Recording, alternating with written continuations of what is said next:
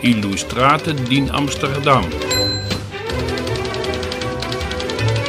Pe o străduță în bătrânul Iordan, cartierul chic al Amsterdamului de astăzi, m-am întâlnit cu prietena mea, Laurian van Noord. Se grăbea să ajungă la doctor. Nu, nu pentru ea, ci pentru păpușa pe care a primit-o de la părinții ei în urmă cu foarte mulți ani.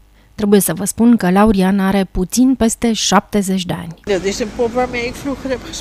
Este o păpușă cu care m-am jucat când eram copil. Acum stă cu minte pe un scaun în camera de zi și a fost sănătoasă până mai de curând, când am observat că brațele și picioarele nu mai stau cum trebuie. Are nevoie de un doctor, mi-a spus Laurian.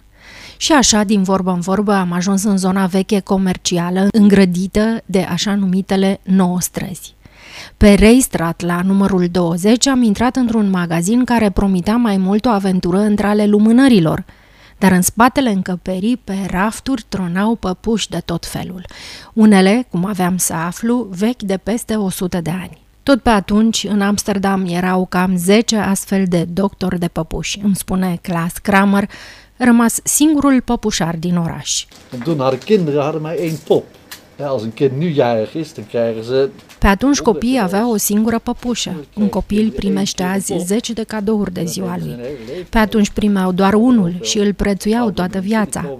Avem mulți clienți în vârstă care încă mai au prima păpușă din copilărie. În ziua de astăzi, dacă se strică o jucărie, ajunge imediat în coșul de gunoi. Clasa a învățat meșteșugul de la părinții lui, care au preluat atelierul de la un alt meșteșugar în urmă cu peste 50 de ani. 30 jaar geleden was het heel erg populair om poppen te verzamelen.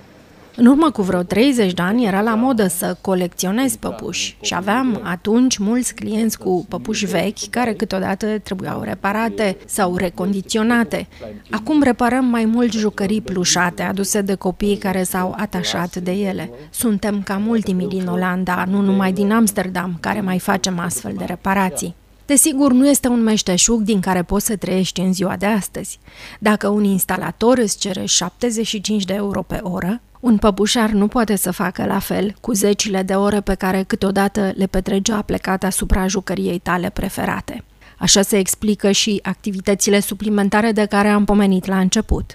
Poate este și motivul pentru care Clas nu are încă un urmaș. Pentru că nu există o școală pentru așa ceva, înveți numai din practică și înveți numai dacă ești pasionat. Este posibil ca meșteșugul să moară odată cu el – dar ar fi păcat, nu-i așa? Poate și numai pentru poveștile extraordinare pe care un păpușar le strânge de-a lungul timpului. Er is wel eens een keer een, een man geweest in de winkel en die had een kistje bij zich. Un bărbat a venit într-o zi cu o cutie veche. În cutie avea o maimuță făcută din pânză. Trebuia reparată, recondiționată, dar nu voia nici în ruptul capului să o lase în atelierul nostru. Nu voia să se despartă nicio clipă de ea. Până la urmă l-am convins. Când am deschis maimuța, am găsit în interior o scrisorică și o fotografie cu mama domnului respectiv.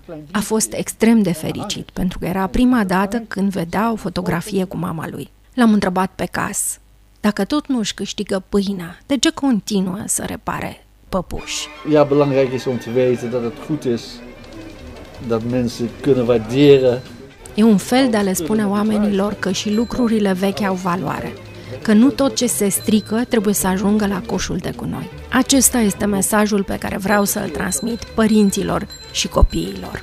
De la Amsterdam la București.